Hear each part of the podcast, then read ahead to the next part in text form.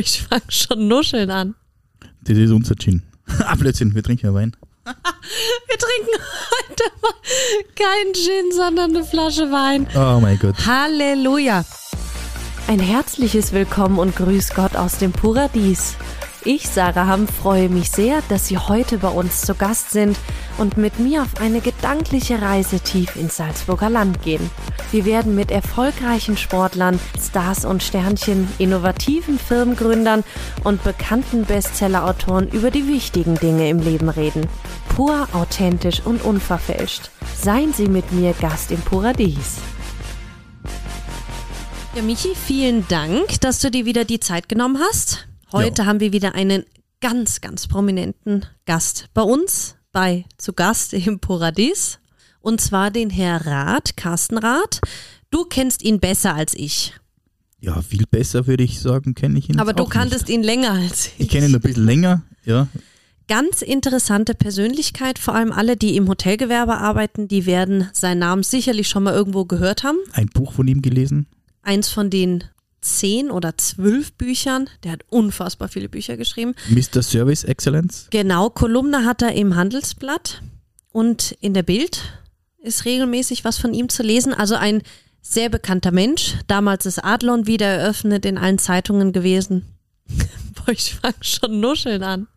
Vor allem trinken wir einen unfassbar guten Wein. Michi, du Ja. bist unseren Zuhörern von der letzten Folge noch bitte die geniale Entstehungsgeschichte von diesem super Wein schuldig. Ist richtig, ja. Es liegt jetzt schon ein bisschen zurück, dass wir darüber gesprochen haben. Ja, Aber nichtsdestotrotz haben wir es uns zur Angewohnheit gemacht, dass wir eins unserer leckeren Paradies-Getränke zu uns nehmen, wenn wir einen Podcast aufnehmen. Zum einen, weil es einfach ein nettes Begleitgetränk ist zu einem guten Gespräch ja, und weil die Qualität einfach unglaublich gut ist und einfach Spaß macht, da reinzuriechen und zu trinken. Ja, ich bin da was schuldig geblieben. Ja. Das ist der Matari Cuvée, halb und halb, äh, produziert vom Weingut Weidinger aus Zierdorf, Ziersdorf. wo ist das? Niederösterreich, Mhm. äh, zwischen Weinviertel und Waldviertel. Okay. Wunderschöne Weingegend. Mhm. Und wir hatten eine Weinprobe vor ungefähr drei Monaten. Ich weiß, weil da habe ich mich aufgeregt, weil ich mich gefragt habe, wo bin ich? Ja, Warum du bist, bin ich nicht du da? bist jetzt äh, im Marketing und nicht F&B. Das ist der große Unterschied. Deshalb durften der Florian und ich diese Weine verkosten. ja, gut. Gut, Schön. es waren nur ein paar andere dabei. ja, super. aber Motivier war- mich es war- nur. Ich motiviere dich sehr gern. es war nur ein unglaublich äh, Spaß, weil äh, der Michael Weidinger hat, äh, wie soll ich sagen, im Schnelldurchgang haben wir da zehn Weine getrunken. Na, oder probiert. Halleluja. probiert, getrunken, nicht alle. Und äh, wir hatten, und jetzt kommt die Geschichte, wie dieser Wein entstanden ist, der halb und halb, noch einen großen Schluck vom Vorwein, äh, Vorgängerwein im Glas, Okay. als der Michael, der Winzer Weidinger, Mhm. einfach draufgeleert hat. Den nächsten Wein. Hat er nicht gesehen, dass da noch was Hat im er Weinglas nicht gesehen oder äh, er, er wollte ein bisschen auf die Zeit drücken, ich weiß es nicht. Okay. Und wir haben das einfach mal so probiert, der Florian und ich. Und dann haben wir uns angeschaut und gesagt, "Hm, eigentlich ist es ziemlich lecker. Das ist jetzt ein Scherz. Das ist war kein so Scherz, ist das so entstanden. ist es entstanden. ah, das ja. gibt's ja nicht.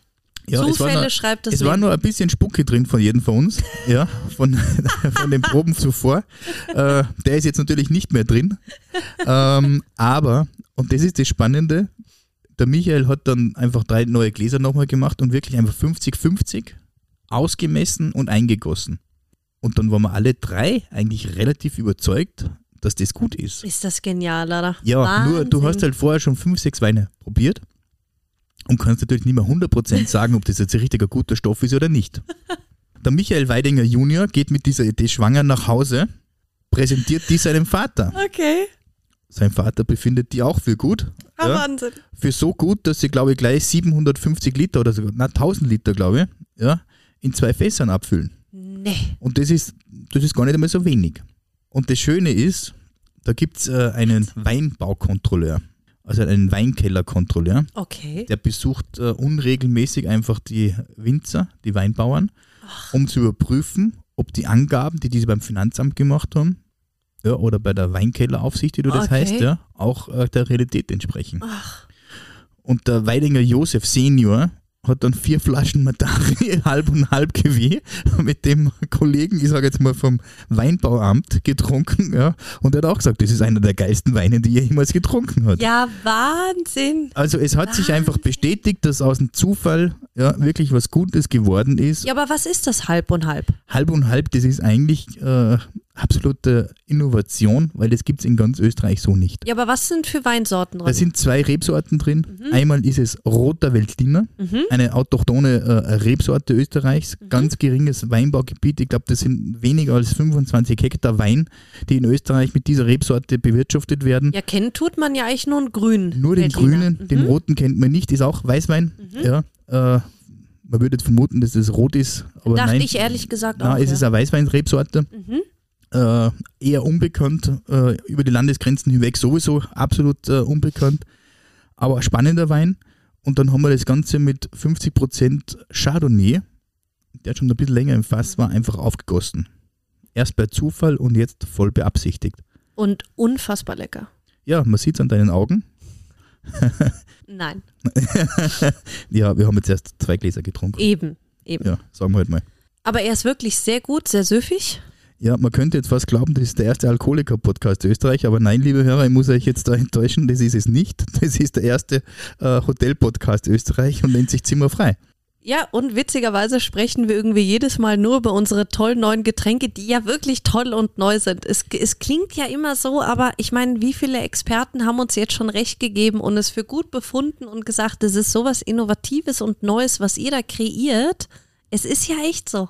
Ja, und am Ende des Tages ist es Service Excellence, Ja. dass wir uns gemeinsam Schöner mit, Bogen. Ja, Schöner irgendwann Bogen. muss man den auch wieder kriegen, äh, dass wir mit unseren Mitarbeitern gemeinsam einfach Dinge entwickeln, die am Ende des Tages auch positiv aufgenommen und dann vielleicht auch noch gut schmecken. Und das ist, äh, äh, glaube ich, schon eine Errungenschaft, die wir die letzten Monate einfach hatten. Und ich, freue mich selber, dass es so gut ankommt. Ja, und dass wir die Corona-Zeit so sinnvoll haben nutzen können. Genau. Und ich habe im Carsten Rath ja auch unsere Weine ein bisschen durchprobiert und äh, äh, habe ihm eine Flasche Gin für uns mitgegeben und auch hellauf begeistert. Und jetzt unterstelle ich mal, dass der Carsten Rath auch ein Connoisseur ist, nicht nur der gehobenen Hotellerie, sondern natürlich auch, was das Thema Food, Wine, Beverage angeht, auch sich sehr, sehr gut auskennt und hat uns da auch ein äh, Top-Zeugnis ausgestellt. Ja, er hat einfach schon unfassbar viel erlebt. Hat unglaublich schöne Geschichten zu erzählen. Genau so ist es. Ich werde ihn auch fragen, meine Lieblingsgeschichte, die möchte ich jetzt nicht vorab greifen, aber sie hat was mit Bill Clinton zu tun, dem damaligen amerikanischen Präsidenten. Ja, Und wenn man sein Buch liest, also er lebt das Thema Dienstleistung, das Thema Service. Was ich so ein bisschen das Gefühl habe, ist irgendwie in den Hintergrund getreten die letzten Jahre und hat ein bisschen an Image verloren, vielleicht, das Thema Service. Obwohl das sowas Wichtiges und sowas Schönes ist. Man weiß das selber, wenn man in ein Hotel geht und da steht ein Rezeptionist, der einen anlächelt und sagt vielleicht, schön, dass Sie wieder da sind und schön, dass Sie im, im Urlaub sind. Es gibt eigentlich kein schöneres Gefühl und das kennt jeder von uns. Jeder. Ja, und das ist ja nicht nur, ob man jetzt in ein Hotel geht oder an der Tankstelle äh, tankt oder in der Genau Werkstatt so sein Auto es. reparieren lässt. Das Thema Service und Qualität hängt irgendwo stark zusammen. Und äh, ja, wir technologisieren natürlich sehr, sehr viele unserer Prozesse im Alltag und da geht das Menschliche oft ein bisschen verloren. Und wenn es menschelt, können Fehler passieren. Aber ganz viele Fehler kann man auch vermeiden, indem man die Service-Exzellenz oder Qualität irgendwann mal definiert. Auch natürlich immer in Abstimmung mit seinem Preis. Der eine gewisse Wertigkeit eines Produktes verspricht. Äh, Das muss natürlich auch passen. Und es ist schön, dass du das Thema Digitalisierung angesprochen hast, weil das ist für ihn ja auch ein elementarer Punkt, dass gerade jetzt in Zeiten von der Digitalisierung der Service immer wichtiger wird. Ja, glaube ich, weil ähm, du kannst sehr, sehr viel ersetzen, unter Anführungszeichen, aber du kannst nie Emotionen ersetzen. Ja, wie er sagt, für Herzlichkeit gibt es keine App. Genau, das ist ein Untertitel vom Buch. Wunderschöner Satz, finde Ja, ich. und auch ein Buch, das jeder lesen sollte. Auch Leute, die nicht jetzt mit Gastronomie, Hotellerie äh, was zu tun haben, sondern einfach vielleicht nur eine, eine Tankstelle betreiben oder was auch immer. Unglaublich äh, gute Worte, die da drin sind und äh, ja, wahre Worte auf alle Fälle. Genau so ist es. Und ich bin gespannt, was er erzählt, weil in den meisten Punkten stimme ich ihm zu 100 Prozent ein. Und ich glaube, er denkt einfach schon weiter. Und dadurch, dass er so viel gesehen hat und so viele tolle Hotels geleitet hat, ganz viele Kempinski-Hotels, Hotel Ja. Adlon gehört ja dann auch zur Kempinski-Gruppe und weltweit, auch interessant, ob Singapur, Beijing, Südafrika, da werde ich ihn dann auch fragen, gibt es da kulturelle Unterschiede? Er hat einfach so viel gesehen auf der Welt, auch zum Thema Service. Das ist auf jeden Fall was, was ich, wo ich gespannt drauf bin, was er da erzählt. Ja, ich auch. Vor allem, man glaubt immer, dass äh, Service hat etwas mit äh, Manpower zu tun.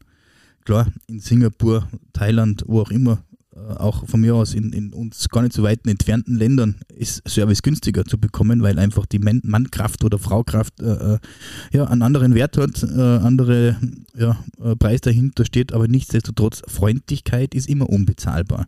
Und äh, das genau sollten so sich ganz, ganz viele einfach hinter die Ohren schreiben, gerade in Post-Corona-Zeiten ist das etwas, was mir ein bisschen fehlt manchmal. Man hat diesen gesellschaftlichen Kontakt nicht immer gehabt, ja, aber ja. Der respektvolle Umgang auf Augenhöhe miteinander, freundlich zueinander sein, das sollten wir alle wieder lernen und zwar ganz, ganz schnell. Egal, ob das jetzt Hotellerie, Gastronomie ist oder irgendwas anderes. Ja, das ist mir persönlich einfach ganz wichtig und da hat der Carsten einfach auch ganz ein klares Bild, wie das zu funktionieren hat. Und ich muss ganz ehrlich sagen, egal wo du hingehst, wenn du für eine Dienstleistung, für ein Produkt etwas bezahlst, dann solltest du auch etwas zurückkommen. Und zwar nicht nur das Produkt und die Dienstleistung, sondern auch ein Lächeln, freundliche, nette Worte oder ein, ein Schulterklopfer von mir aus mal. Genau so ist es. Du solltest vielleicht wieder mal was trinken dazwischen, damit du nicht so räuspern musst. Und jetzt möchte ich mich aber noch im gesamten Paradies-Team bei, bei dir bedanken. Und zwar ist ja der Carsten nicht nur bei uns für unseren Podcast, sondern du und der Philipp und auch deine Mama und dein Papa haben uns ja ermöglicht, dass wir einen ganz, ganz tollen Workshop gestern mit dem Carsten machen durften, wo er uns einfach ein bisschen erzählt hat, den ganzen Paradies-Team, was ist Service Excellence, worauf kommt es an. Und das war für uns alle so wertvoll, gerade jetzt nach der Corona-Zeit, hat uns unheimlich viel gegeben. Ich bin eigentlich kein Fan von so Keynote-Speakern, muss ich ehrlich sagen. Ich bin da immer total skeptisch, weil einfach so viele auf rumlaufen, wo ich mir denke, das passt mir jetzt nicht so. Ich bin wirklich skeptisch. Genau, ist ein Berufsbild geworden, muss man sagen. Aber genau so ehrlich, ist es. Äh, aber es kommt immer auf die Vita drauf an.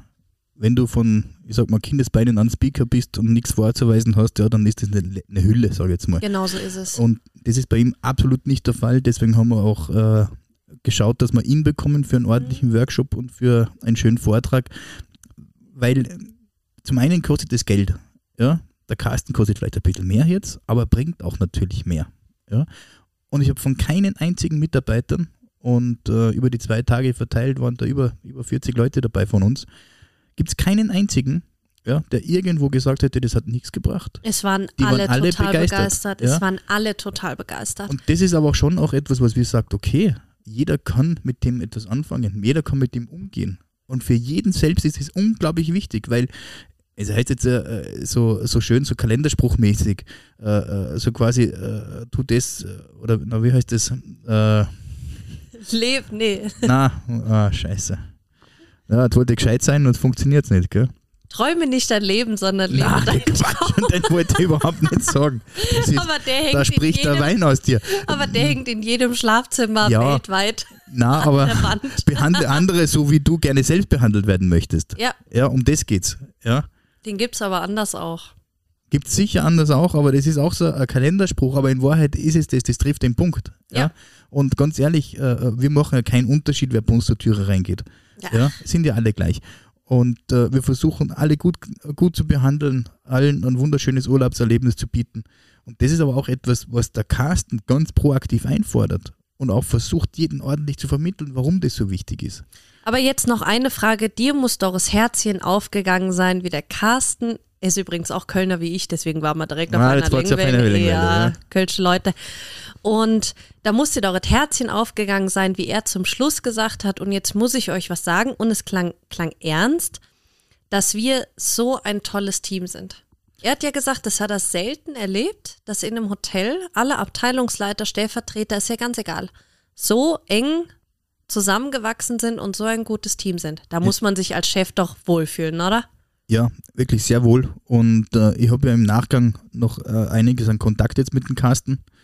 Du kriegst auch von ihm ehrliches Feedback. Mhm. Ja, er ist einfach äh, auch jemand, der sehr gerade ist und ist auch, auch etwas so. sagen würde, wenn es nicht passt. Genau so ist ja? es. Das ist schon der Typ, der anruft und sagt, oh, das Fondue habe ich um 19 Uhr bestellt. Warum ist es noch nicht da? Und das ist ein gutes Recht, das ja. zu tun. Ja? Und äh, er hätte mir 100% gesagt, wenn etwas nicht passt. Und es war nur eine Kleinigkeit, die er mir gesagt hat, die wir lösen hätten können, mhm. hätte er danach gefragt. Mhm. Und das ist etwas, was mich extrem stolz macht, Ja. dass er auch sich bei uns sehr wohl gefühlt hat. Und dass ihm auch das Team so gefallen hat, die Mitarbeiter. Ja, ich glaube, das ist auch äh, das Thema authentisch wird ja. Ja. wie eine Kuh durchs Dorf getrieben. Ja. ja? Und jetzt äh, muss ich ganz ehrlich sagen, nicht jeder ist immer äh, zu 100% authentisch. Ja, alle, ist, alle sind irgendwo mal in ihrem Leben äh, auch Schauspieler. Ja. Nur, wenn es um 100% intensiven Gästekontakt geht, dann kannst du das Thema Schauspielerei nicht durchziehen. Da bist du ab einem gewissen Zeitpunkt, verlierst du deine Hülle, ja, Ja. deine Rolle und bist Wie in einfach nur Beziehung. du. Wie in einer Beziehung, ja. Und wenn du einfach das zwei, drei Tage erlebst, dann ist es irgendwann mal authentisch. Mhm. Und das ist was Schönes. Da habe ich so viel positives Feedback von ihm auch bekommen. Er hat unser, äh, unser Essen äh, sehr, sehr gelobt. Er hat gesagt, ganz, ganz selten, dass er sowas bekommen hat als Halbpensionsmenü äh, in einem Hotel. Ja, da muss ich unsere Küchenmannschaft mit Nennert, Albert und vielen anderen einfach auch loben, wie die- toll die das machen.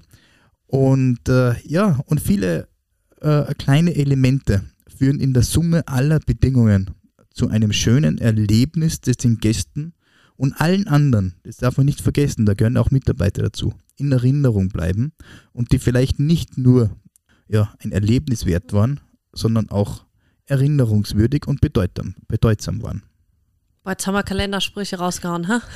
Ja, Hast du schön gesagt. Also jetzt, ja. Die- ja, Na, aber Michi, ich ist ja stimme wirklich, dir zu ist ja, 100% zu und auf sein, auf sein Urteil kann man Wert legen, weil wie du sagst, er ist keiner, der einfach irgendwas so sagt, sondern er sagt klar seine Meinung, was auch gut ist und es ist auch sein Job und das passt Ja. auch. und ist natürlich hängt da auch sein Ruf davon ab. Genau so ist es. Genau er so er wird ist es. natürlich auch im Interview, das du mit ihm führst, wahrscheinlich äh, auch nicht immer eine Antwort geben, mit der du zu 100% zufrieden ist, bist. Äh, äh, das ist aber klar. Ähm, Ja, und lieber so als anders. Man will das doch selber auch nicht. na, aber will das selber auch nicht. Und ich muss ganz ehrlich sagen, äh, ich sage auch am liebsten auch nur zu Themen etwas, wo ich mich auskenne, wo ich mich sicher fühle, wo ich mich wohlfühle. Und das ist beim Carsten auf alle Fälle Ja. das Thema Hotellerie und Gastronomie. Ja, ja. Da kann man sich auf sein. Urteil verlassen. Und wenn er sagt, das Hotel ist gut, dann verlass dich drauf. Genau so ist es. Ja, ich bin gespannt, was er mir sagt. Jetzt haben wir eh schon wieder ewig gequatscht, wir zwei. Ja, dir auf alle Fälle Spaß, viel Spaß. Dankeschön. Äh, schöne Kölner Geschichten. Jo, Und bist sicher. ist ja. Und dann hören wir uns beim nächsten Mal. Danke. Danke, Sarah. Ciao.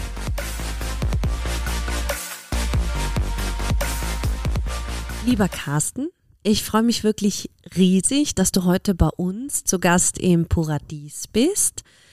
Ja, als Unternehmer, Keynote-Speaker und Autor zum Thema Service Excellence hast du in deinem Leben ja schon extrem viel gesehen und erlebt. Du hast das berühmte Adlon in Berlin 1997 wieder eröffnet, einige der größten Touristikkonzerne der Welt geführt und die Camea Grand Hotels mit mehreren Häusern gegründet. Bei der Vorbereitung auf den Podcast bin ich an einem bestimmten Ereignis hängen geblieben, von dem du erzählt hast. Und zwar hast du im Adlon damals das Staatsbankett für den damaligen amerikanischen Präsidenten Bill Clinton vorbereitet. Und da ist es ja zu einem ganz besonderen Moment gekommen. Magst du uns das vielleicht mal erzählen? Liebe Sarah, ich freue mich erstmal bei dir zu sein. Ja, du sprichst einen sehr besonderen Moment an, der tatsächlich meine Karriere ein Stück weit geprägt hat. Im Mai 1998, also sechs Monate nach der offiziellen Eröffnung, hatten wir unseren ersten Staatsbesuch im Adlon. Und es kam niemand Geringeres als der mächtigste Mann der Welt damals, der Präsident der Vereinigten Staaten von Amerika, Bill Clinton. Und so ein Staatsbankett auszurichten ist natürlich für jeden jungen Hotelier etwas Besonderes. Es war ja nicht nur Clinton da, damals der Bundeskanzler Helmut Kohl, Bundesratspräsident Gerhard Schröder. Also jeder, der Rang und Namen hatte, war zugegen und wir durften abends servieren. Das war aber nicht das prägende Erlebnis, sondern das prägende Erlebnis passierte nach dem Dinner, als dann der persönliche Assistent von Clinton zu mir kam und mich bat, meine Abteilungsleiter vor dem Ballsaal aufstellen zu lassen. Und dann passierte das, auf das wir alle hofften, nämlich eine Gelegenheit zu haben, Bill Clinton näher zu sehen, als nur am Tisch zu servieren. Und dann kam dieser Mann heraus, nahm sich Zeit, ignorierte alles um ihn herum, das Protokoll, Monika Lewinsky, jeden, und ging zu jedem einzelnen meiner Abteilungsleiter und dankte denen. Aber nicht lapidar, wie man es vielleicht amerikanisch erwarten würde, sondern persönlich. Der Hausdame dankte er für den Blumenschmuck. Karl-Heinz Hauser, dem Küchenchef damals, für das wunderbare Menü. Und ich stand ganz am Ende der Schlange und hatte natürlich gehofft, dass seine Zeit auch noch für mich ausreichte. Und dann war das soweit, Sarah. Dann kam er zu mir, legte seine Hand jovial auf meine Schulter, die linke, und mit der rechten schüttelte er meine und sagte, Carsten, you're doing a great job, you're running a fabulous hotel. Thank you for the gala. Das war ein ganz besonders berührender Moment, weil dieser Mann, der ja weiß, dass ich ihn nicht wählen kann, weil ich kein Amerikaner bin, tatsächlich sich aus Wertschätzung Zeit nahm. Zeit nahm, sich bei meinen Mitarbeitern und mir zu bedanken. Und das war für mich deswegen so beeindruckend, weil diese fünf Sekunden, die er bei mir war, eben nirgends anders war. Und wir kennen das ja, wie das anders ist, wenn Menschen die über die Schulter schauen und im Raum suchen, ob jemand noch Wichtigeres im Raum ist als du. Oder wenn der Kellner mit seinem Handy rumspielt und die 500 Facebook-Freunde von ihm wichtiger sind als deine Bestellung, dann ist das nicht wertschätzend. Und, und diese 5-Sekunden-Regel, die der Clint mir quasi beigebracht hat, ist eine Regel, die ich bis heute befolge, wenn ich mit Menschen spreche, dass ich ihnen in die Augen schaue und dann wirklich nur bei ihnen bin. Kriegt man ja Gänsehaut. Ist das so, ja? Ja, Wahnsinn. Ja, Das schön. sind, das sind so einmalige Gelegenheiten im Leben, glaube ich, die kommen nie wieder. Und du warst aber dann noch so clever und hast dir was draus mitgenommen. Gibt sicher auch genug, die da vielleicht sich dann nicht so die Sachen rausziehen fürs Leben. Wie du sagst, auch die Fünf-Sekunden-Regel ist ja auch was, was man auf jeden Betrieb und nicht nur im Service übergreifend behandeln kann. Das ist eine menschliche Haltung. Genauso ist es und eigentlich ja sowieso nie verkehrt, mit jemandem fünf Sekunden ein ordentliches Gespräch zu führen, gerade in der heutigen Gesellschaft. Man macht tausend Dinge gleichzeitig, Genau. ist sowieso nicht schlecht. Ja, wahnsinnig tolle Geschichte, beeindruckend. Jetzt möchte ich kurz gern zum Anfang kommen. Du hast ja angefangen als Terrassenkellner im Hochschwarzwald am Titisee, wenn ich mich nicht irre, Richtig. und hast gesagt, du hast eigentlich da alles gelernt, wie es nicht geht oder wie man es nicht machen sollte. Wie alt warst du da und hast du dir da dann schon gedacht, hoppla, Service kann ja so eigentlich nicht funktionieren? Du hast vollkommen recht. Zunächst einmal, Sarah, möchte ich aber mit einem Mehr aufräumen. Manche Menschen glauben, man kann auch von schlechten Vorbildern oder von schlechten Lehrern lernen. Das kann man sicherlich ein Stück weit, aber natürlich lernt man viel besser von guten Vorbildern. Ich komme aus dem Sport und ich habe mir die Tennisspieler, nicht schlechte Tennisspieler angeschaut, sondern immer die, die besser waren. Und natürlich ist das auch in, im Management so. Ich hatte damals Pech, ich hatte einen Oberkellner, Karl-Heinz hieß er. Der war einfach gemein und der war nicht motivierend. Und äh, der hat mich immer auf die, wie er nannte es, die Golanhöhen geschickt. Die Golanhöhen waren natürlich am weitesten von der Küche entfernt. Das waren dann die, die heiße Terrasse. Und ich hatte immer die schlechteste Station, weil mich mochte am wenigsten, wahrscheinlich weil ich die größte Klappe hatte. Und von dem Mann habe ich nichts gelernt. Ja, ich kann heute jeden Fisch filetieren und kann auch jedes Rätsel legen. Ähm, aber das ist ja nicht das, worauf es ankommt. Ähm, damals war es tatsächlich so, dass ich mir gedacht habe, wenn das Service ist, wenn das bedeutet äh, Gastronomie und Hotellerie, dann bin ich im falschen Job. Gott sei Dank habe ich danach Glück gehabt, habe ganz viele tolle Chefs gefunden, die mir viel beigebracht haben. Aber der ist mir im Kopf geblieben, nicht nur, weil das mein erster war, sondern weil es auch der schlechteste war. Ja, Wahnsinn. Da sieht man mal oder unterschätzt man vielleicht oft als, als Manager oder als Führungskraft, wie man seine Mitarbeiter beeinflusst. Im Negativen und auch im Positiven. Das Aber- ist wie bei der Kindererziehung. Mitarbeiter beobachten ihre Chefs. Mitarbeiter kopieren zum Teil, wenn sie jung sind, ihre Vorgesetzten. Und deswegen hat man als Führungskraft eben eine doppelte Verantwortung. Auf der einen Seite natürlich das Unternehmen ordentlich zu führen, aber vor allem auch seinen Mitarbeiter Vorbild zu sein. Du hast ein schönes Credo und zwar sagst du, Service ist kein Projekt, Service ist eine Haltung. Kannst du das für unsere Zuhörer ein bisschen genauer erklären? Ja, es gibt Unternehmen, die rufen mich an und sagen, Mensch, Herr Rat, wir würden Sie gerne dieses Jahr engagieren. Unser Thema ist dieses Jahr Service. Ja, sage ich dann, vielleicht etwas suffisant, wie, was war denn Ihr Thema letztes Jahr? Ah, sagen Sie dann, letztes Jahr vielleicht war das Thema Vertrieb, nächstes Jahr machen wir das Thema äh, Compliance, aber dieses Jahr ist das Thema Service. Und dann merken die am Telefon sehr schnell, dass ich der falsche Mensch bin, weil man eben Service nicht als ein Projekt in ein Unternehmen hineingeben kann. Service ist eine, Grund, eine Grundsatzentscheidung. Ich entscheide mich entweder exzellenten Service zu liefern, dann ist das eine Ausrichtung meines Unternehmens und dann begleitet mich das von Anfang bis zum Ende. Äh, Und dann können wir darauf aufbauen. Wenn aber Unternehmen glauben, sie können dieses Jahr die Sau und nächstes Jahr die Sau durchs Dorf treiben und dieses Jahr ist es eben Service, dann wird das nicht funktionieren. Ist für dich dann auch der Service-Faktor in einem Hotel ausschlaggebend? Nicht nur in einem Hotel. Ich glaube, in der heutigen Zeit ist ja alles vergleichbar geworden. Wenn deine Eltern früher ein Auto gekauft haben, dann sind die von einem Autohaus zum nächsten gefahren und haben die Preise verhandelt. Heute gehen sie ins Netz. Das heißt, wir haben eine unglaublich transparente Welt. Gott sei Dank. Was man nicht vergleichen kann, ist die Haltung der Menschen. Die ist exzellent oder sie ist eben nicht. Sie ist aufrichtig, authentisch oder eben nicht. Ähm, sie ist wertschätzend und damit auch wertvoll oder eben nicht. Und deswegen ist in einem Hotel, genau wie in einem Restaurant, aber wie in allen Dienstleistungsberufen, überall dort, wo der Kunde, das kannst du übertragen, der Mandant, der Patient in der Klinik, der Gast im Hotel, äh, auf einen Mitarbeiter stößt, äh, die kriegsentscheidende Situation. Wird der Service dort gelebt? Wird der Mensch äh, als solcher wahrgenommen oder eben nicht? Jetzt habe ich ein Thema und zwar, du hast ja eine Kolumne im Handelsblatt unter anderem. Und da habe ich gelesen, du warst vor zwei Jahren, ich glaube 2019 war es, nochmal im Adlon. Wo du vorher schon geschrieben hast, das kann jetzt kein objektiver Bericht sein, weil es ist einfach Herzensprojekt und das, das begleitet ein Leben lang. Und da warst du nicht ganz so euphorisch, wie du das noch warst in Zeiten, wo du selber Manager warst. Und da hast du einen schönen Satz gesagt, ähm, der hat mich irgendwie berührt. Es fehlt an Liebe, an Liebe zur Marke Adlon. Sagst du quasi damit, dass für dich wichtig ist, dass jeder Service-Mitarbeiter sich in einer gewissen Art und Weise mit der Marke identifiziert, für die er arbeitet, dass es schwer ist, wenn er das nicht tut? Oder was hast du genau damit gemeint? Interessant, dass du das genau recherchiert hast. Zunächst mal musst du wissen, dass meine wöchentliche Kolumne im Handelsblatt immer ein Ziel hat, nämlich positiv zu schreiben. Mhm. Also wenn du die Artikel durchliest, dann wirst du feststellen, dass einer von 30 vielleicht mal nicht so doll ist. Deswegen ist die so rausgestochen. Deswegen war es auch bislang wahrscheinlich der meistgelesenste Artikel, leider. Aber es ist ein Artikel, der natürlich überall auch publiziert wurde. Ja, das war eine schwierige Situation für mich, weil ich bin ins Adlon, äh, meinem absoluten Lieblingshotel, weil ich es nicht nur, weil ich es eröffnet habe, sondern weil das Adlon oder das, die Aura dieses Hotels, die, das Kreieren der Marke etwas Besonderes gewesen ist. Das haben wir übrigens gemacht. Wir Mitarbeiter haben das gemacht. Ja. Das ist nicht vom Himmel gefallen. Heute sagt jeder das Adlon.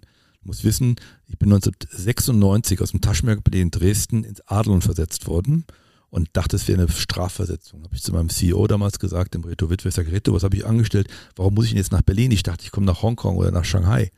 Und da sagt er, bist du verrückt, du gehst ins Adlon. Sage ich, ins was? Keiner kannte das Hotel damals. Das kann man sich heute nicht mehr vorstellen. Das Hotel hatte keinen Namen, außer für diejenigen, die Urgroßeltern hatten und die dort noch einen Tee getrunken haben. Ja, das Haus ist ja zwei Tage nach dem Zweiten Weltkrieg abgebrannt. Eine spannende Geschichte. Und uns ist es damals gelungen, unter der Leitung des damaligen Managing Directors, aus diesem Adlon ein echtes Mystikprodukt zu machen. So. Und eine Marke wirkte immer gegenseitig. Die wirkte auf die Mitarbeiter und sie wirkte auf die Gäste.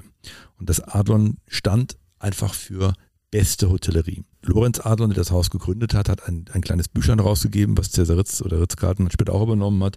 Dieses Büchlein heißt Adlon Oblige. Adlon verpflichtet. Und die, der Marke Adlon verpflichtet zu sein, heißt eben exzellenten Service zu geben.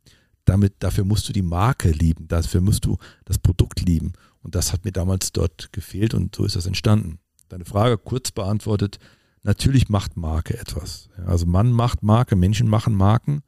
Und die Anzahl der positiven Geschichten, die die Gäste über dich erzählen, über das Haus erzählen, ist die Marke. Und wenn über das Adlon in dem Fall eben nicht mehr so viel Gutes erzählt wird, dann nimmt die Marke Schaden. Aber hast du das Gefühl, das hat sich in der Vergangenheit generell verändert? Auch wie du anfangs beschrieben hast, da steht der Service-Mitarbeiter und schaut lieber aufs Handy, als mit jemandem aktiv zu kommunizieren. War das früher auch so? Vielleicht nicht, dass du aufs Handy, sondern in die Zeitung geschaut hast? Oder hast du das Gefühl, das kommt nee. immer mehr? Nee, das Gefühl habe ich nicht. Ich kann das auch nicht beurteilen. Ich tue mich eh schwer zu sagen, früher war alles besser oder früher war alles, alles schlechter. Früher war alles anders und äh, übermorgen ist auch wieder alles anders. Das ist auch gut so. Natürlich ist die Zeit schnelllebiger geworden. Und diese Schnelllebigkeit bringt mehr Informationen. Dadurch ist vielleicht die Information etwas überflüssiger, etwas äh, dünner auch, als sie früher war früher ein, ein, Fax kam, dann war das Urgent, dann musste das innerhalb von 24 Stunden beantwortet werden. Wenn man heute eine Mail bekommt und nicht innerhalb von zwei Stunden eine Reaktion zeigt, dann gilt man ja schon als abwesend. Das hat sich sicher verändert. Das hat aber nichts mit dem Serviceverhalten zu tun. Wir müssen natürlich darauf achten, dass wir unseren Mitarbeitern genügend Raum, genügend Zeit und auch genügend Mittel geben, erfolgreich zu sein. Und damit müssen wir, das haben wir heute Morgen ja kurz besprochen, Sarah, auch die Blindleistungen rausschneiden. Es gibt ja viele Dinge, die wir unseren Mitarbeitern zumuten, die sinnlos sind. Und das ist die Aufgabe des Managers, hinten zu stehen und zu gucken, welche Dinge sind sinnvoll und welche sind sinnlos, damit der Mitarbeiter am Gast glänzen kann.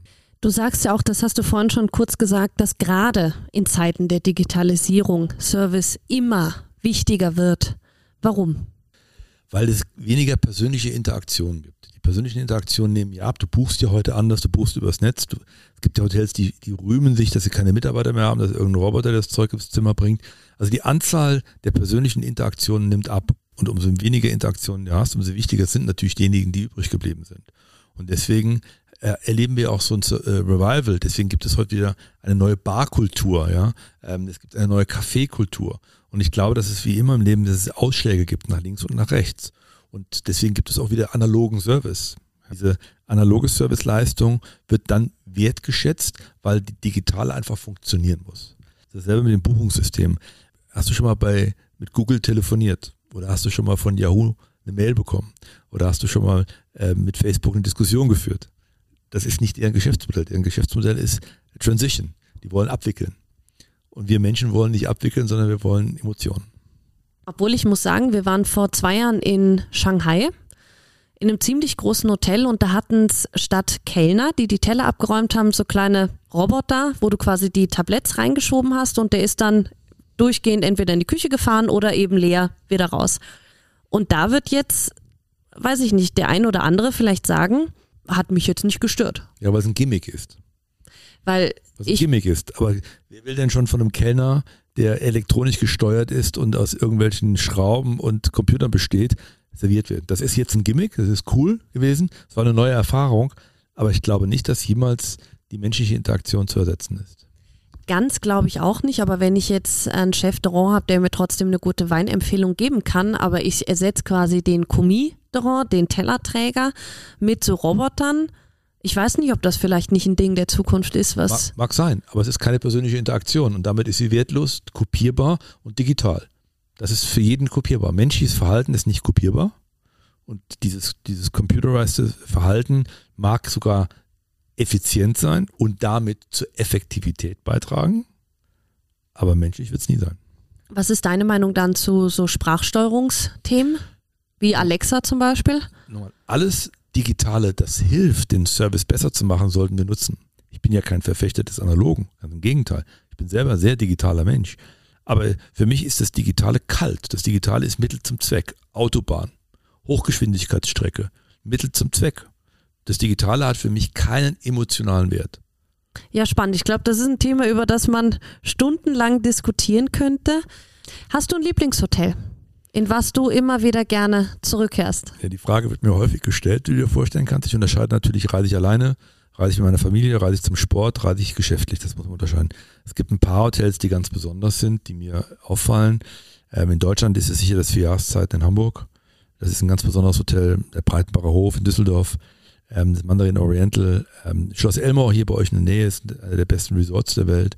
In der Schweiz gibt es tolle Häuser, das, äh, das Eden Rockes, das Eden Olakis oder Bad Ragaz. Es gibt ganz viele Häuser.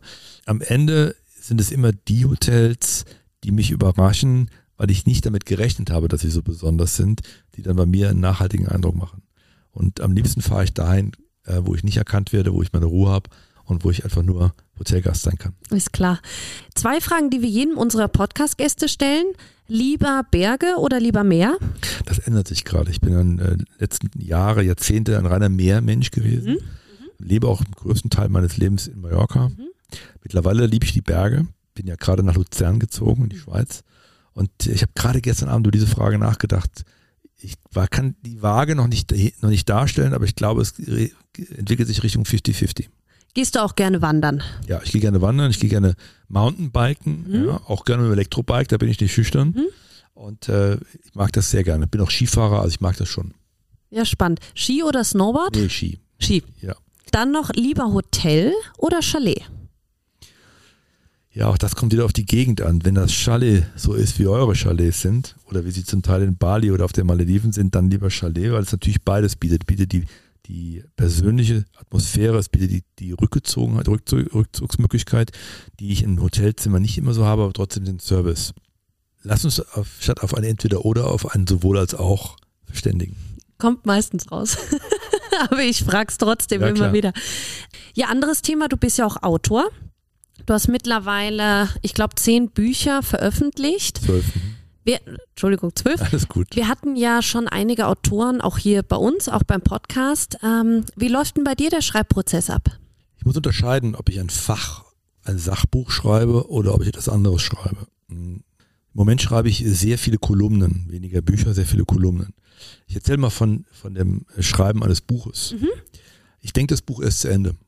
Ich fange nicht an zu schreiben und dann entwickelt sich das und ich, denke das Buch zu Ende. Ich denke nach, was ist die Kernmessage, die ich kommunizieren möchte, an welche Zielgruppe möchte ich es gerne kommunizieren und was ist wirklich ähm, der Mehrwert dieses Buches. Das ist so den Rahmen, den ich mir setze, mein roter Faden. Und dann fange ich meistens hinten an. Also ich fange an mit, was möchte ich gerne, warum schreibe ich dieses Buch? What's the message? What's the end in mind? Und wenn das da ist, dann mache ich meine Gliederung und äh, dann fange ich an zu diktieren. Ich schreibe das dann erstmal nicht runter, sondern ich diktiere und diktiere und diktiere. Dann Schreibbüro, die schreiben das für mich. Mhm. Und dann habe ich ganz viele Texte. Das ist dann wie so ein Puzzle. Mhm. Ja? Dann muss ich schauen, wie kriege ich die zusammen.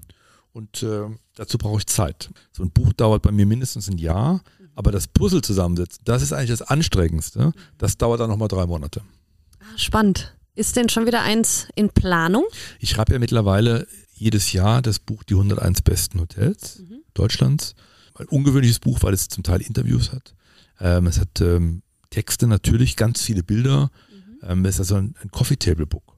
Und das äh, ist ein ganz anderer Stil als das, was ich bisher gemacht habe. Macht mir aber sehr viel Freude, weil es unglaublich abwechslungsreich ist. Toll. Und da probierst du quasi alle möglichen Hotels aus in Deutschland und schaust dir an, was passen könnte und selektierst dann. Oder wie, wie funktioniert wir das? Wir haben dann einen ordentlichen Prozess. Den Prozess mhm. haben wir outgesourced, weil es uns ganz wichtig war, dass wir im Gegensatz zu den Fallstaffs dieser Welt und den anderen, die da irgendwie biased sind, eine Neutralität hineinbringen, die nicht anzweifelbar ist. Toll. Also wir haben vier Stufen. Die erste Stufe ist die, dass zwei Universitätsprofessoren von den Unis Algorithmen schreiben und die Zahlen auswerten. Da haben wir gar nichts mit zu tun. Dann gibt es die zweite Stufe, das ist die Hornsteinliste. Da wird dann Gomio, Guide Michelin, äh, Schlummerstämme, Aral, die ganzen Restaurantführer eingenommen. Die dritte Stufe ist das meine Tester. Ich habe 15 Tester, die rausgehen in die Hotels, die Hotels testen. Und die letzte Stufe ist dann unsere Jury, die dann nochmal schaut, ob alles passt. Dann wird das veröffentlicht. Und äh, dann ist das ein richtiger Guide. Ein, es gibt so eine Webseite dazu, die heißt die 101 Besten. Und das ist in Deutschland mittlerweile Benchmark für äh, Hotelranglisten. Ist da das Adlon denn da noch dabei? Das ist interessant. Da gab es letzt, letztes Jahr ganz schön Kritik, weil ich habe das Adlon ja im Handelsblatt als nicht besonders gutes Hotel beschrieben. Adlon wurde aber Dritter in Deutschland. Und haben viele zu mir gesagt, wie kannst du denn dieses Hotel auf dem dritten Platz wählen, wenn du so schlecht schreibst? Also erstmal habe ich es nicht gewählt, sondern es ist halt mhm. eine unabhängige Jury. Und ich selbst war, ehrlich gesagt, mit dem Platz auch überrascht. Mhm. Aber so ist es halt. Okay, wer war Nummer eins? Nummer eins war das Vierjahreszeit in Hamburg. Ah, okay. Und Nummer zwei war das Schloss Elmore in Elmore.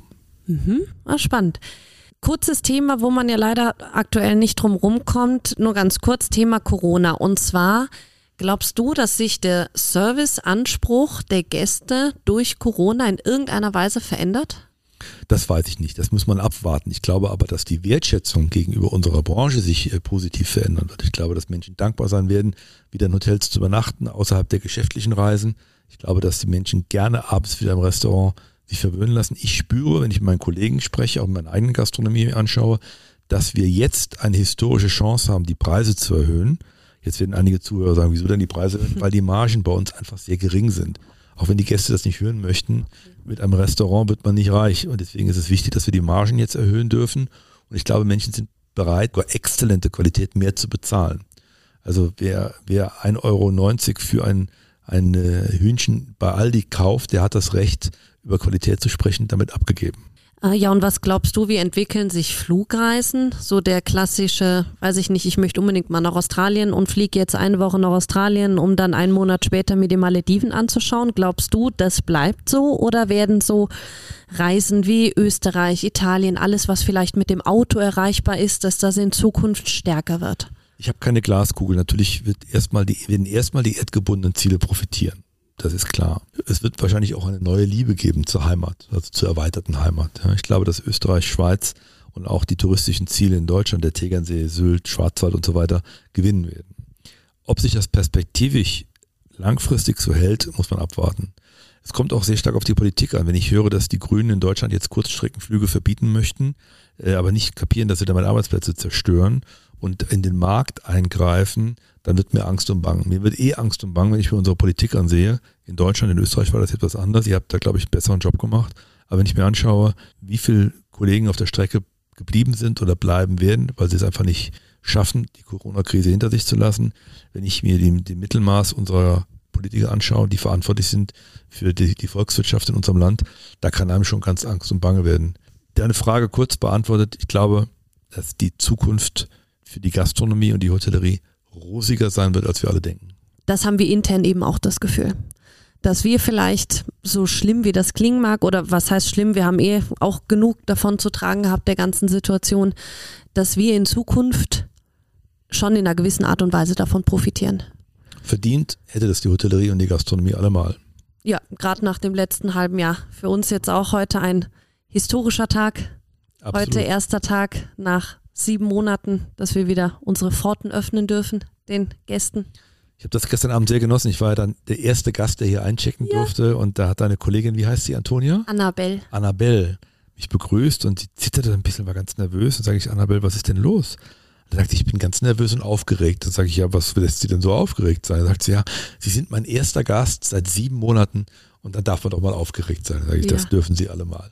Annabelle ist eh eine ganz, eine ganz Liebe. Das wollte ich dich eh fragen. Wie war denn der erste Eindruck? Ich hoffe, du sagst jetzt was Positives, sonst haben wir ein Problem. Unseres Paradies. Ja, ist eine mutige Frage. Ja. Also natürlich ist es ein großartiges Hotel. Ich habe ja noch nicht viel gesehen. Ich bin jetzt zwölf Stunden hier. Die Materialien, die Dekoration, man merkt einfach, wie viel Liebe hier reingeflossen ist. Ich kann natürlich alles andere noch nicht beurteilen, weil es jetzt ja erst losgeht. Bin aber ganz heiß darauf, es zu erleben. Ich kann dir nur sagen, es hat etwas Mystisches, denn du kommst runter, du schaust in die Berge, du siehst die Veränderung der Temperaturen. Das ist ja heute ein ganz durchwachsener Tag, es ist ein Apriltag heute eigentlich. Von äh, Sonnenstrahl bis Hagel hat man alles schon gesehen. Du siehst die Natur und ich habe das Gefühl, ihr habt euch hier einen ganz tollen Platz ausgesucht, der zumindest mir jetzt schon ein bisschen Kraft gibt. Da freuen wir uns. Klang jetzt irgendwie ein bisschen nach einer diplomatischen Antwort, aber ich bin, bin gespannt. Also ich bin, ich bin Gründer, ich- der, bin Gründer des Clubs der klaren deutschen Aussprache, muss Ja. keine Sorge haben. Ich würde mich schon kritisch äußern. Ich habe nichts kritisch zu sagen. Mhm. Ich habe einfach noch gar nichts zu sagen. Gib mir die Chance. Ähm, es wäre jetzt auch dem Publikum gegenüber nicht fair, wenn ich irgendwas erzählen würde. Ich habe heute Morgen äh, eine Tasse Kaffee getrunken, hatte gestern Abend ein großartiges Essen. Ich weiß nicht, wer gekocht hat, ob es dein Mann war oder der, der Kollege, aber ah, es der war, Kollege. Okay, es war wirklich außergewöhnlich gut. Wir waren die einzigen Gäste natürlich mit deinen beiden Eigentümern und wir hatten ein Viergangmenü, das äh, mir sehr viel Freude gemacht hat. Sehr schön. Ähm, jetzt habe ich eine Frage, die mich wirklich sehr interessiert. Und zwar hast du ja als Karriere, äh, in deiner Karriere als Hotelmanager auch auf jeglichen Kontinenten gearbeitet. Habe gesehen Beijing, Südafrika, dann warst in London viel, also wirklich auf verschiedenen Plätzen der Erde. Sind dir da kulturelle Unterschiede aufgefallen, auch im Service-Faktor? Oder sagst du, über ein Lächeln im Gesicht freut man sich, egal in welcher Sprache und egal in welchem Land? Also die Servicekultur ist so unterschiedlich wie die Länder, wie die Sprachen. Ich glaube, es gibt über 6000 Sprachen auf dieser Welt. So sind auch die Servicekulturen unterschiedlich. Ich glaube, man muss jedes Land so nehmen, wie es ist und muss die Serviceerfahrung, die man dort macht, wertschätzen. Also Amerika ist sehr effizient beispielsweise, ja. Da, da, hat, äh, da ist Geschwindigkeit, Hygiene, äh, das ist alles darstellbar. Es ist sehr transparent, es ist einfach bezahlbar. Und äh, guter Service, nicht exzellenter Service. Der Unterschied ist ja zwischen Freundlichkeit und Herzlichkeit. Freundlichkeit kann ich mir nämlich kaufen, Herzlichkeit nicht. In Amerika hatte ich oft den Eindruck, dass ich mir sehr viel Freundlichkeit kaufen konnte. Und ähm, das reicht dann manchmal auch. Nur die ganz Exzellenten haben das anders gemacht. In Asien habe ich oft Inkompetenzen erlebt, gerade was die Abläufe anging, die aber dann durch ein herzliches und äh, ein aufrichtiges Lächeln entkräftet wurden. Daher hätte ich mir trotzdem vielleicht etwas mehr Effizienz gewünscht, um es bringt ja nichts, wenn der Cappuccino eiskalt serviert wird und dafür das Lächeln noch so herzlich ist. Und so hat jedes Land seine Eigenarten. Und das sage ich dir jetzt ganz bewusst. Ich glaube, den besten Service erlebe ich immer in Österreich, weil ihr so eine Kombination aus beidem habt. Ihr habt natürlich, ihr seid hoch, ein hocheffizientes Land, gar keine Frage, aber ihr habt das Herz an der richtigen Stelle. Und das merkt man einfach. Außerdem mögen wir eure Sprache, das ist, dann haben wir euch, nehmen wir euch sowieso schon gleich wieder einen Arm. Äh, Und deswegen ist Österreich sicherlich auch so ein erfolgreiches touristisches Land geworden. Jetzt das zweite Mal im Podcast, dass zwei Kölner über die süße Sprache der Österreicher schwärmen. Ja, ja. Das hatten wir mit einer anderen Autorin auch Okay. schon das Thema. Ja, hast du das Gefühl, wir Deutschen sind aber generell extrem penibel, was das angeht? Ich tue mich schwer, ähm, Menschen, Länder oder Regionen über einen Kamm zu scheren. Trotzdem gibt es Ausprägungen, gar keine Frage. Also der Preuße und der Berliner und der Österreicher, das hört man ja allenthalben. Natürlich sind wir geprägt durch unterschiedliche kulturelle Ereignisse. Und die Hygiene, die du ansprichst, die Penibilität, die du ansprichst, äh, die hat ja auch was mit Effizienz zu tun. Die hat auch etwas damit zu tun, dass man genau ist und dass man genau hinschaut und dass man auch Genauigkeit erwartet. Ich finde Genauigkeit übrigens einen sehr schönen Wert. Ähm, Manchmal wird er als spießig abgetan. Ich finde, Genauigkeit hat eine eine hohe Bedeutung, auch im Service übrigens. Ist auch ein Versprechen, das man einhält. Deswegen ist die Grenze manchmal verschwimmend. Äh, Wann ist es noch genau und wann wird es penibel? Wann ist es angenehm und wann wird es peinlich? Ich glaube, man muss die Grenze ausloten und ein gutes Mittelmaß finden. Aber sagst du generell, dass man mit einer ganz herzlichen Art schon einiges wettmachen kann? Weiß ich nicht, wenn jetzt einem vielleicht der Tisch, an dem man sitzt, nicht zu 100 Prozent gefällt, aber dann ein so sympathischer Kellner daherkommt, dass der das dann schon wettmachen kann. Es gibt ja ein amerikanisches Prinzip, das heißt, we hire attitude and we train skills. Und äh, das beinhaltet viel Wahres. Also ich engagiere bei mir im Unternehmen auch Menschen. Ich engagiere sie für ihre Charaktere, für ihre Haltung, für ihre Art und Weise. Und alles andere kann ich denen mehr oder weniger beibringen. Das ist in der Hotellerie ja nicht anders. Deswegen ähm, hast du schon recht. Das eine bedingt oftmals das andere. Ich würde mir jedenfalls wünschen, dass wir uns mehr auf die Haltung konzentrieren als auf die Technik. Ja, ein schönes Schlusswort, finde ich. Vielen Dank, Carsten. Freut mich, dass du bei uns zu Gast im Paradies warst, ist ein bisschen falsch. Du darfst ja noch ein paar Tage unser Dank. schönes Paradies genießen. Also ich hoffe, du kannst es genießen. Aber davon gehen wir jetzt mal aus. Und ja, ich freue mich, dass du da bist. Vielen Dank. Sarah, danke dir.